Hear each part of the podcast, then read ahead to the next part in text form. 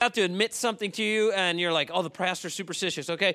Uh, you, will get you'll get it in a minute. Okay so um, so i uh, and i'm only, there's only really one thing that i'm superstitious about and that's about my beloved seattle seahawks okay? And so i'm a big seahawks fan for those you don't know and and uh, last year uh, they made the playoffs. They weren't supposed to be very good last year. They were ended up being very good and and they made the playoffs and and so the superstitions in my family is first of all the games are not televised very often but when they are you know it's it, it's a there's a set pattern to things that you can't break from. And if you've ever seen those Budweiser commercials say it's only weird if it doesn't work, that's my home, okay? Like, you know, and so we big, we make a homemade cheese dip, a whole big bowl of it, right? And that has to be made or it jeopardizes the team's winning and their success.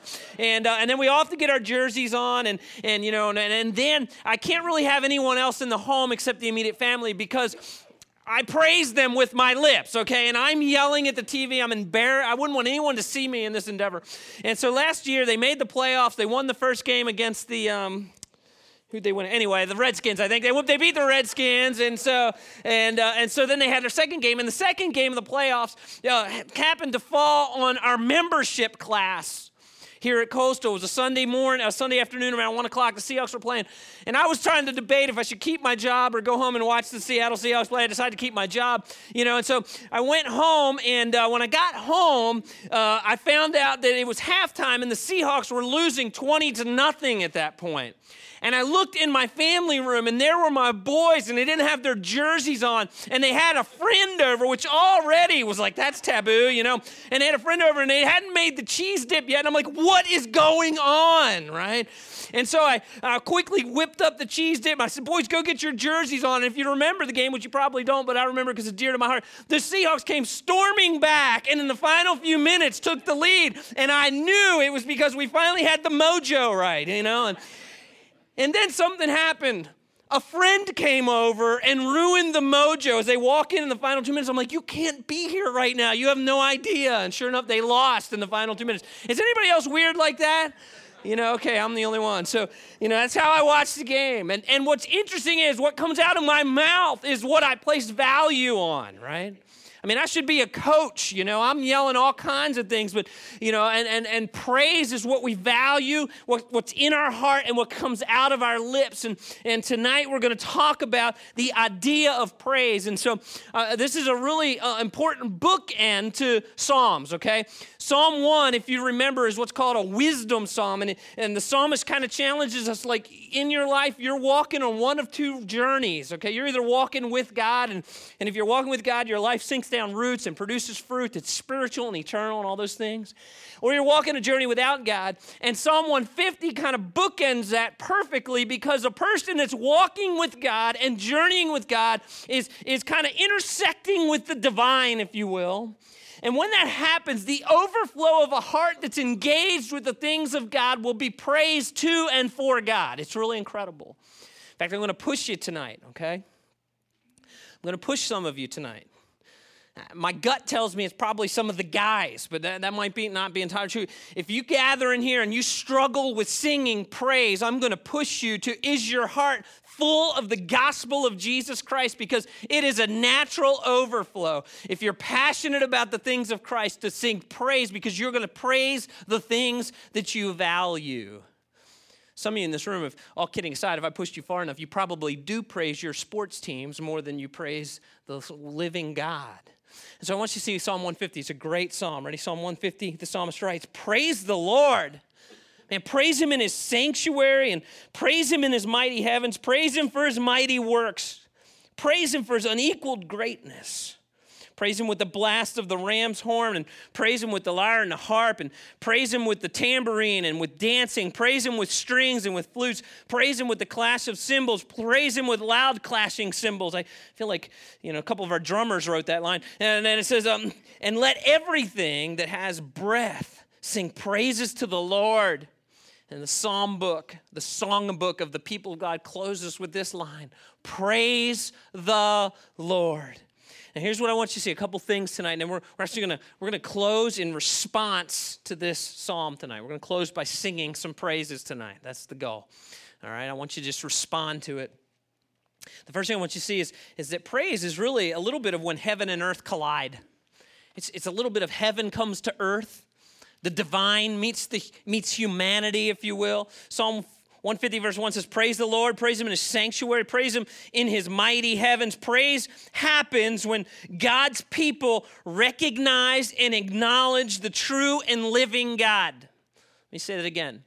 Praise happens when God's people recognize and acknowledge the true and living God.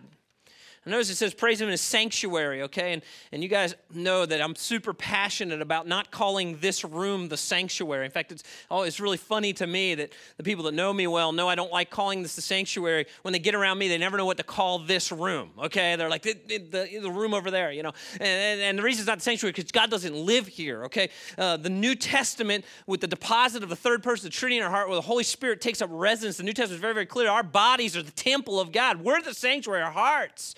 And God, and now we are to gather corporately in a place and sing praises to God to be sure. Okay, but God doesn't live here. But the psalmist reminds me, man, we gather and we sing praises, and that's where heaven and earth collide. They meet and, and it's when we recognize the character of our God, we recognize the working of our God, and we recognize the God that we worship, the God that we serve. He is limitless and timeless and powerful, and He's all knowing. He's the God of the universe. And here's the incredible thing, church He intersects with our lives. It's an incredible thing. The, the God of the universe is, is, is intimately interested in your life. If that doesn't make you want to stand up and sing some praises to him, I'm not sure what does. It's what this whole Christmas story is that he sent his one and only son to, to pay a debt he didn't owe so that we could have relationship with him. Our God is a, is a God who's interested in us. And so praise is the overflow of the divine God working in and through what is seemingly insignificant, our little lives. And God does that. And so we gather and we praise him you know, praise is, is just interwoven. You're going to see that here tonight briefly. It's just interwoven throughout the scriptures, it's all over the place. I love the Christmas story. One of my, actually, one of my favorite parts of the Christmas story is, is, is when the shepherds are, are keeping watch over their flock by night. And, and the angels are so excited about the, the story of the Messiah coming to earth, a Savior being born. There'd be peace on earth and redemption and reconciliation between God and man.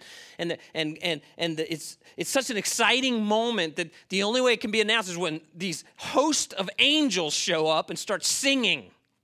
And what's interesting is, is they show up to a bunch of shepherds that are doing their jobs. Now, in Bible times, the shepherd was like the lowest of the low. It was like the worst job you could have. And when you were bringing up your kids, you would say to your kids, now, kids, if you don't get good grades, you don't stay in school, you're going to end up being a shepherd all your life. I mean, that's how that was kind of how that went, right? And but what's interesting is here we find these shepherds are doing what they're supposed to do. They got their, they're attentive to the task that God has given them, and God finds them worthy to show up and say, listen, I'm doing this great thing. I've sent the Messiah. And so, you know the story. They say the child is going to be wrapped in clothing. You'll find him in a manger in Bethlehem. And sure enough, they go and they show up and they, they worship the newborn king. They worship the Messiah. And then in Luke chapter 2, verse 19, it says this the shepherds went back to their flocks, glorifying and what? What's it say? Praising God. You see, when God moves, when God intersects, praise comes out of our lips. Let me push you again. If there's if you're having a hard time engaging in praise, let me ask you something. Is God moving in your life? Has the gospel message sunk in? Have you understood how incredible the God of the universe is? He loves you. He's intersected with our lives. He says they went back praising God for all they'd heard and seen. It was just that the angel told them. And by the way, praise is not based on circumstance. I think a lot of times maybe you're here and you're heading into Thanksgiving season you know, we're heading into the, the, holiday season, and it always seems like you know you watch enough TV, and it, there's always a Christmas miracle for other people, right? I mean, just everybody seems to be getting the holiday spirit. Sometimes maybe you're not there this year. Maybe maybe this has been a difficult year. Maybe there's a, a loved one that's not going to be around the table this year. Maybe there's no one to celebrate Thanksgiving with. But praise is not circumstantial. You have to understand this. Praise is where the divine intersects with your life. We see this in Paul and Silas. They were the first missionaries taking the church out to new, new people, and, and, and they got imprisoned for preaching the name of Jesus. And as they're in prison, in Acts chapter 16, says it was around midnight, and Paul and Silas were praising and singing hymns to God, and the other prisoners were listening. I mean, get this, these guys are in a jail cell, they're shackled to a wall. Why are they praising? Because they understand, man, what they're doing is a God thing, and God has called them to do it, God is with them. They understood that regardless of their circumstances, they were doing something in their lives that was bigger than they could understand, and the result is praise. In fact, the result in this passage, if you read on, is not only praise to God, but it's the salvation of others. And so heaven and earth meet when, when God's people gather for praise. Okay, there's a it's it's a it's a special and it's a divine thing when God's people gather for praise. Church, let me encourage you when we, we walk in here, okay? Again, God doesn't live here, but it is a special thing when we gather to sing praises to God. I mean, why don't we just? I mean, why's church got to be this way? Why, why can't we just play a video and go home? Why, why, you know, why don't we? Why do we have music? Why do we sing so many songs? I mean, I don't really like the music anyway, you know, or whatever, it's a taste thing or whatever. But we gather because it's a, it's an opportunity for God to corporately, for us as people, followers of Christ, to gather and praise Him. In fact, Hebrews chapter ten says, you know, don't stop, don't forsake the assembling of yourselves together. Why? Because there is something unique and special when God's people gather for praise.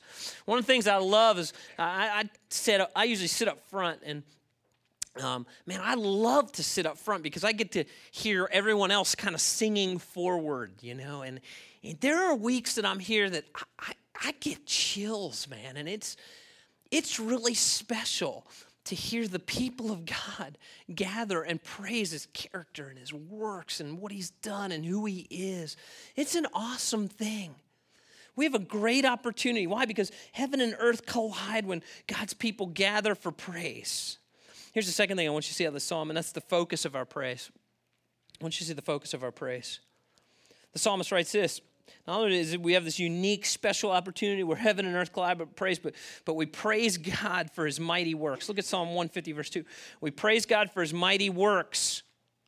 We praise his unequaled greatness want you to hear that again. We praise his unequaled greatness. First thing the psalmist says, we praise God for his works. What are, what are some of the works of God? Um, I, I, would say there's, there's many, okay, but there's two biggies that the scripture kind of hits on over and over again that we can praise God for. One is we praise our God as creator. We praise our God as creator, right? I mean, if you, in the last week and a half to two weeks, haven't at some moment driven down the road and, and, and watched the foliage giving up its life slowly, and it'll be rebirth in the springtime, but giving up its life and going, man, they're dying moments. These leaves are incredible, right?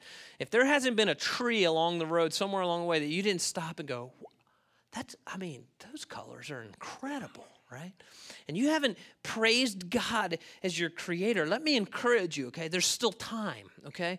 And if, if you wait too long, you can just come to my backyard and start raking, okay? And you can praise God for them as they hit the ground. But, you know, I hope that you'll notice creation sometime. And, and the Psalms, it's just all over the Psalms that we praise God as our creator. Psalm 8, verse 3 says, Psalm writes, when I, when I look up at the night sky and I see the work of your fingers, the the moon and the stars you set in place. I, I um, you know, I remember one time I was riding home and the moon was coming up on the horizon and it, it was just incredible, man. I mean, it was huge and it was in full moon. And I remember thinking, you know, a lot of times we make fun of ancient civilizations for worshiping other planets or worshiping the stars, but in that moment I was like, I could see why you would do that because it was an amazing sight. I mean, if we didn't have all the technology and all the understanding of science that we have today, I, I, could see how you could look at the moon at that moment and just be literally blown away well, we don't worship the moon. We worship the creator of the moon. We worship the one who speaks and the universe expands and is still expanding today. And the psalmist writes, The moon and the stars you set in a place. And uh, what are mere mortals that you should think of them, human beings that you should care for them? And Psalm 33 says this about the creator God says, The Lord merely spoke and the heavens were created. It's incredible. He breathed the word and the stars were born. He signed the sea its boundaries. He locked the oceans in its vast reservoirs. Let the whole world fear the Lord and let everyone stand in awe of him. For when he spoke, the world began. It appeared at his command. Incredible, right? Incredible. I, I find it hard to believe that how people can study science and study the globe and study whatever, and whether you're expanding the universe or drilling down into the cell, subcellular part of humanity, right? I don't know how you can't look at that and go, this didn't just happen. It's way too complex. I've, I've showed you guys statistics before of, of the ex, uh, almost absurd uh, possibility that this would happen by chance. The, the, the mathematical numbers is, is ridiculous, okay? You'd be better off betting on the Pittsburgh Steelers to win the Super Bowl this year, okay? I saw your show, I just couldn't resist, all right? Mm. But man, we got a great creator God, you know, that just just kidding. I really ruined the moment, didn't I? All right, we have a great creator God and we worship him, you know, and, and we praise him because he's great. He speaks and the cosmos exists. In fact, Romans 1 says, you know, where, where humanity usually gets really down a dark and awful path is when they forget that one simple truth. That's Romans 1 when humanity forgets that there's a creator and begins to go down their own thinking and their own way and and and, and before long romans 1 18 to, to 32 we're not going to unpack that man gets really twisted in their thinking from just this one thing this one work of god. So let me encourage you church if, if you want to pick one thing this week to praise god praise him that he's a creator Praise him for his awesomeness. And then the, the second work that you could praise him for is the work of redemption, the work of buying back lost humanity, broken humanity, sinful humanity.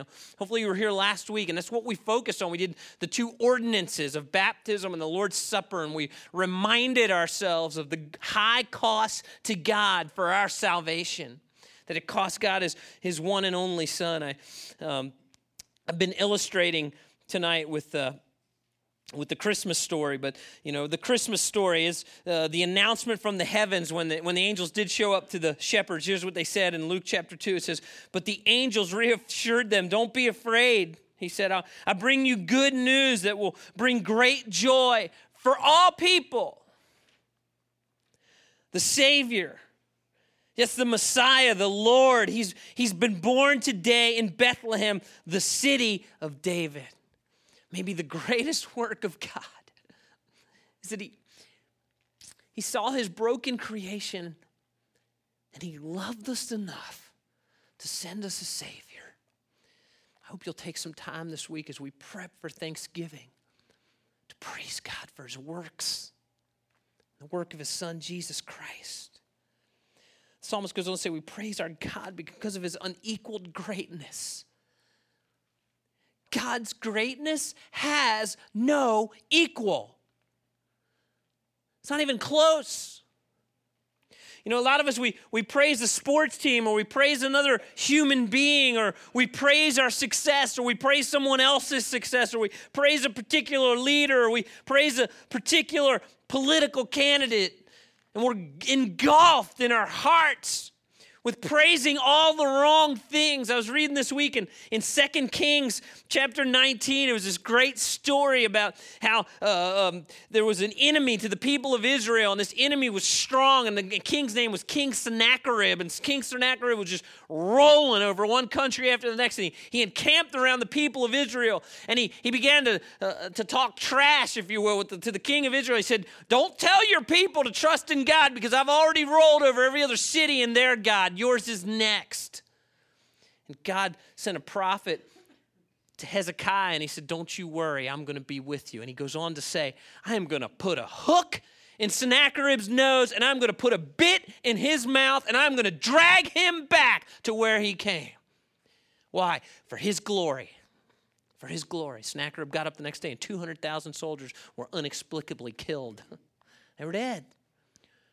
You want to know why? You don't mess with the greatness of our God. You can mock it or you can join in praise. And I want to encourage you if you're here tonight that you will join in praise because his greatness is unequaled, the psalmist says.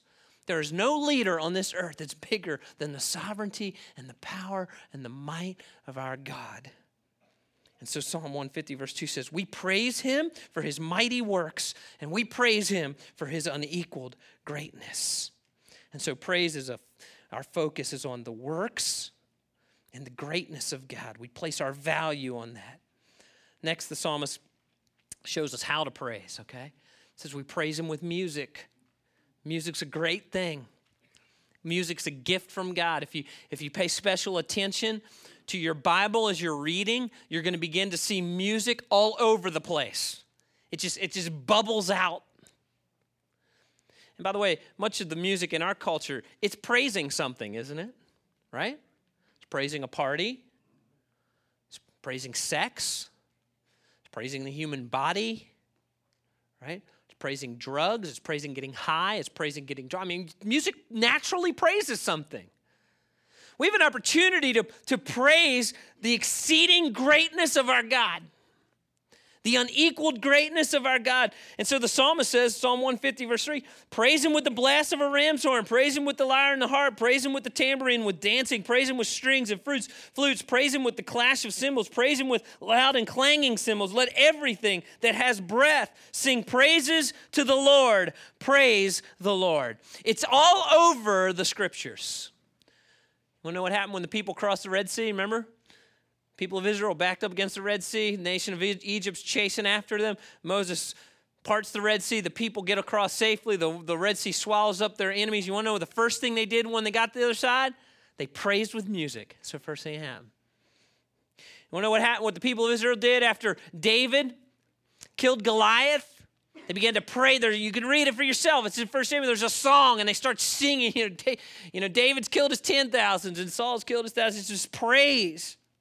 You wanna know, remember this summer when we went through Romans and we went through some really difficult passages? A lot of y'all got, you know, we spent a lot of time thinking about and talking about in Romans chapter 9, 10, and 11. You want to know what Paul gets to, does at the end of chapter 11? When he gets done kind of contemplating the mysteries of God and how he works salvation in our hearts and in the hearts of the universe. And what he does? He starts praising God.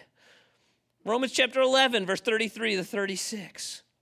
The people of God, when they're engaged with God, and their hearts are focused on God.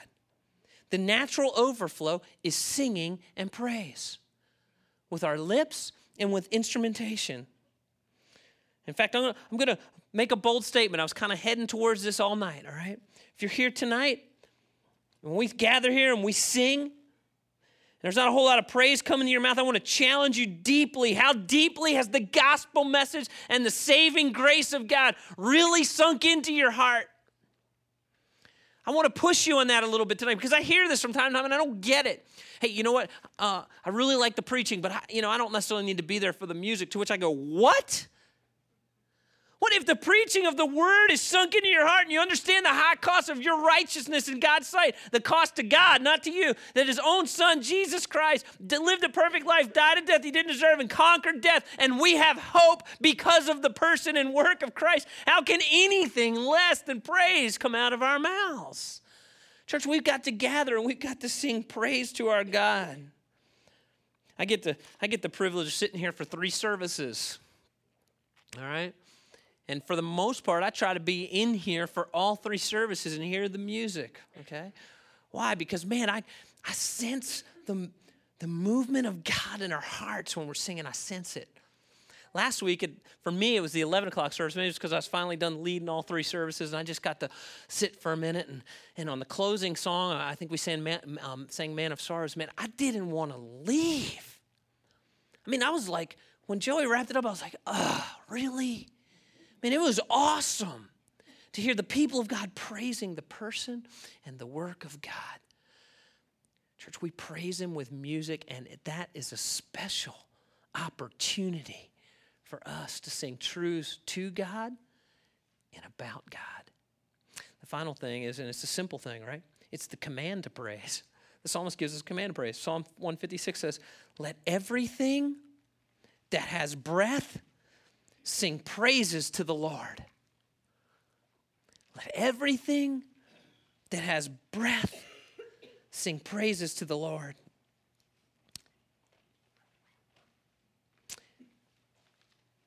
In Luke chapter 19, Jesus is it's what we call the triumphal entry. He's, he's entering into Jerusalem as his final week before he gets crucified. And as he's entering, you know the story. Some of you will know the story. Like the people are praising him, right? They're throwing their garments down for his for him to walk on. And and actually, many of them are are quoting from the Psalms In fact, uh, one of them is Psalm 148, where they're, they're basically praising Jesus as the Messiah. And the Pharisees, the religious leaders of the day, they recognize what's happening and they look at Jesus and he, they say, Hey, make them stop. Make them stop saying this to you. Like you like they're giving praises that are reserved for the Messiah. And Jesus doesn't put them off. He doesn't say, I'm not the Messiah. You're right. I'll tell them stop. No, you know what? He, remember what he says? Some of you know what he says? If I tell them to stop, if they don't praise God, the rocks will cry out in praise, right? And I think he maybe he had Psalm 150 in his mind saying, no, the rocks aren't going to cry out. It's the people with breath in their lungs that are to praise God. Remember last week I, I, I read from Psalm 6. Do you remember? I don't know if you remember that. I kind of wrapped up the service with Psalm. You know what? I did it on I did it on two services Sunday morning. I don't think I did it on Saturday night. I wrapped up with Psalm 6. You guys can read that tonight. But that psalm in the middle of it says, If I go to the grave, who is going to praise you? I love that. In other words, he says, he's, he's not saying keep me alive just to keep me alive. He's not just saying get me through life safe, soft, easy, and comfortable. He's saying, God, keep me alive, keep breath in my lungs, so that through my life, I'm going to be the one that praises you. You can keep the rock silent. I'm going to praise you through my life. I want to encourage you tonight. We're going to close with singing tonight. I want to encourage you. I hope that you will take the breath, however many you got left, till God calls you home to be with Him, to praise God from beginning to end regardless of the circumstance. The psalmist says, Let everything that has breath give praises to God. Many, many years ago, my, uh, uh, my wife had a collection of um, precious moments. And I know they're not probably not as popular as they were back then. How many of y'all have precious moments? Any of y'all collect moments? And so, so what happened was, anytime I got in trouble or did something stupid, I would buy her a precious moment. So she had a lot of them. And um, so uh, we had mounted them on a, on a shelf that hung on our back wall near in our first house near our back door. And I guess because of the opening and closing of that door, that shelf got loose, and, and one day it collapsed, and all these precious moments slid and broke. And I think only two survived, you know. And uh, and my, I remember my wife trying to piece them back together, you know, trying to glue them back together, and they just they look weird when they're glued back together. You know, it's not not quite as precious, and uh, you know, it's just not good. And I remember her doing that, and and I remember thinking, that's kind of the message of the gospel. Only God, when He pieces us back together, doesn't look weird. See, the message, of the, the message of the gospel is not that we gather here and we praise God because we're good. Now, if, if, you, if that's what you've heard tonight, you've heard the wrong message. The message of the gospel is sin has broken and marred us, has left us a mess. But the God of the universe loves us enough that he's, he's piecing us back together, and everything, sin included, can be used for His glory when we turn it over to Him. And so when we gather here corporately, what we get to do is a bunch of broken people that God says these are precious moments that you can gather and you can sing praise for the goodness and the gospel and the glory of God. And so, my hope tonight is that we will respond as a church by singing praise to our God for his gospel message. And my hope tonight is that you will go out of here this week as you prep for Thanksgiving and look for opportunities to give praise to him. I'm going to invite the band back up here and I'm going to close with prayer.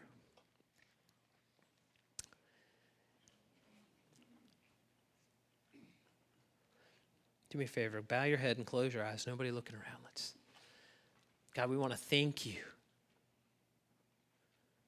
for your greatness. It's exceeding. We want to thank you for your creation. We give you praise as creator. We want to thank you for the breath that you've given us tonight, God, that for one more night, the rocks and the inanimate objects can be kept silent. We, God, your people, will praise your name.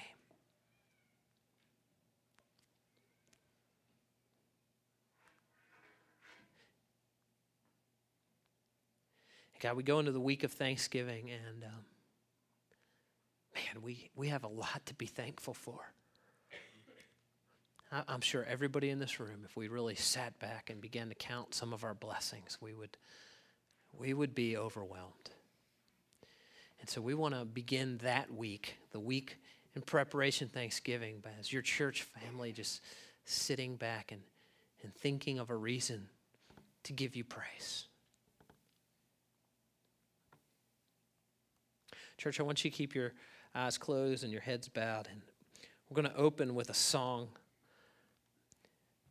that is going to reflect, and we're going to sing about the character of God. We are going to praise God because He's good. And so before Scott leads us, I just want to encourage you take one moment and think about an area in your life that you can give praise to God because He's good.